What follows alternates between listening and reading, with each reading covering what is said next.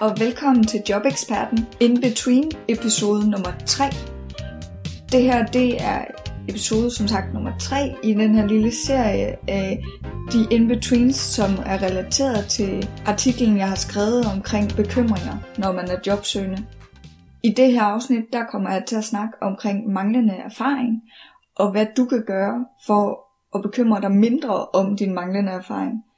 Der er nogle ting, som du kan gøre baseret på det, du allerede ved og kan, og så er der nogle ting, du kan gøre for at blive bedre og simpelthen få den erfaring, som du synes, du mangler. Jeg har ligesom delt det her op i øh, tre emner, hvor at øh, det første, det er at fokusere på det i din baggrund, som kan hjælpe dig. Det vil sige, hvis du godt vil arbejde inden for regnskab, lad os sige, det er det eksempel, jeg har brugt i min artikel, der kan du gå ind og kigge på, jamen, har du arbejdet med regnskab i nogle andre situationer? Det kan være, da du sad i din boligforening eller i en eller anden frivillig organisation, hvor du har været kasser for eksempel. Det kan være, at du har, øh, lad os sige, du har haft noget regnskabsfag på dit studie. Øh, så, så find de her steder, hvor du kan, hvor du har haft noget med det at gøre, og så, så brug dem, og find dine guldhistorier, de her kompetencer ud fra, fra de her opgaver, du har haft, og så brug dem som udgangspunkt. Når du har fundet dem, så må du ligesom sige, så er det mit udgangspunkt, og så kan jeg bruge al min entusiasme omkring gerne at ville arbejde inden for det her område til at gøre min ansøgning virkelig, virkelig god. Det næste, jeg foreslår, du kan gøre, det er at gå ind og søge, hvis du er nyuddannet, vel og mærket, på de her stillinger, som leder efter nyuddannet. Specifikt, der er også nogle stillinger, som specifikt leder efter folk, som har været ledige i mere end et år. Så alt efter, hvor du ligesom hører til, hvis en af de her grupper, så gå ind og kig på de her stillinger, og se, okay, det her er måske ikke det, jeg 100% gerne vil, men til gengæld, så kan jeg bruge det her på den måde, at det handler lidt om det, jeg gerne vil, jeg kan få noget erfaring i retning af det, jeg gerne vil, som jeg senere kan bruge til at søge ind i et job med det, jeg virkelig gerne vil. Det kan også være, at du rent faktisk er så fantastisk heldig, at, at når du har fået det her job, så viser det sig, at det bare er fantastisk. At du ikke kunne have forestillet dig, at det her det rent faktisk var drømmejobbet. Så giv det en chance, selvom det måske ikke er 100% det, du tænker, du gerne vil. Den sidste ting, som jeg bestemt ikke mener er den mindste ting, det er at få noget erfaring. Skab den erfaring, som du synes, du mangler. Man kan sige, det bedste eksempel, jeg kan give, det er det, jeg gør, som også er blevet nævnt øh, som, som en god ting at gøre af nogle af mine gæster i de tidligere podcasts. Det, jeg har valgt at gøre, er at tænke, jeg har fundet ud af, hvad jeg gerne vil arbejde med.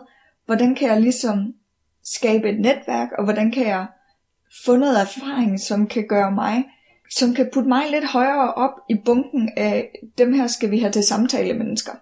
Og det er jo at lave podcast, skrive artikler, alle de her ting. Udover det, så har jeg for eksempel også valgt, jeg kunne godt tænke mig at arbejde med fremlægning eller med undervisning.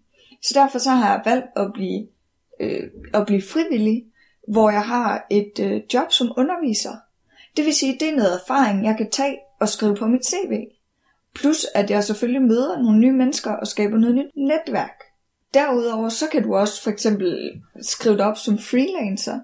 Det vil sige, du har selvfølgelig nogle kompetencer, og dem vil du et gerne holde ved lige, men, men to, så er det også en måde at skabe et netværk og skabe, måske endda skabe din egen forretning i længden på, men simpelthen gå ind og finde nogle af de her online steder, hvor man kan oprette sig som freelancer, og så starte ud med noget, du er virkelig, virkelig dygtig til at tilbyde det som enkeltopgaver. Her skal du selvfølgelig være meget opmærksom på, hvad der ligger af restriktioner fra din A-kasse, hvis du har sådan en, og i forhold til, hvad du må og hvad du ikke må.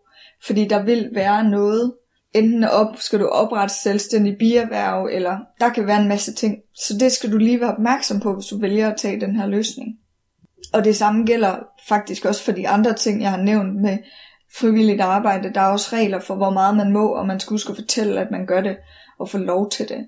Den sidste ting, som jeg vil foreslå, er, at der findes forskellige steder på nettet, som jeg snakkede med Charlotte i episode 2 om, hvor man kan lære, eller hvor man kan tilmelde sig kurser, nogle gratis, nogle ikke gratis, men du kan simpelthen tilmelde dig kurser på nettet, hvor du kan udvikle dine kompetencer, og hvor du kan lære nye ting.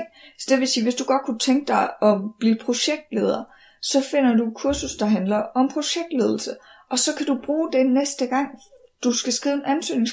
Du har de her erfaringer fra dit, det kursus, du har taget, og nogle steder, der findes noget, jeg er ikke helt sikker på udtalen, men jeg tror, det er Coursera. Jeg lægger et link øh, på hjemmesiden. Der kan du gå ind, og det er universiteter fra hele verden, der, der fortæller, eller der udbyder kurser, som man kan tage, og så imod, du kan tage dem gratis, men imod en eller anden pris, alt efter hvilket universitet, så kan du få lov at få et kursusbevis. Det er nogen, der gerne vil have beviser for de ting, man har lavet, og andre siger bare, om det er okay, så ved jeg det bare, og så kan jeg det med mig selv. Det er sådan lidt, hvad man synes. Og som sagt, så vil jeg lige, bare lige en ekstra gang sige, husk lige at tjekke med din A-kasse, hvad, det, hvad du må, og hvordan du må. For der ligger altså nogle regler, også omkring at deltage i kurser og, og lære nye ting. Så vær opmærksom på det, så skal det hele nok gå.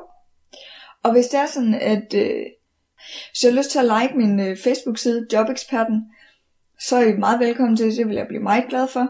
Der kommer øh, opslag, når der er nye episoder, og der kommer lidt forskelligt sådan ind imellem. Og I er meget velkommen til at bruge både, øh, både den og min e-mail selvfølgelig til at stille spørgsmål og komme med input og gode idéer. Så øh, det var alt for den her gang. Jeg håber, at det var brugbart. Og så vil jeg bare sige god jobjagt.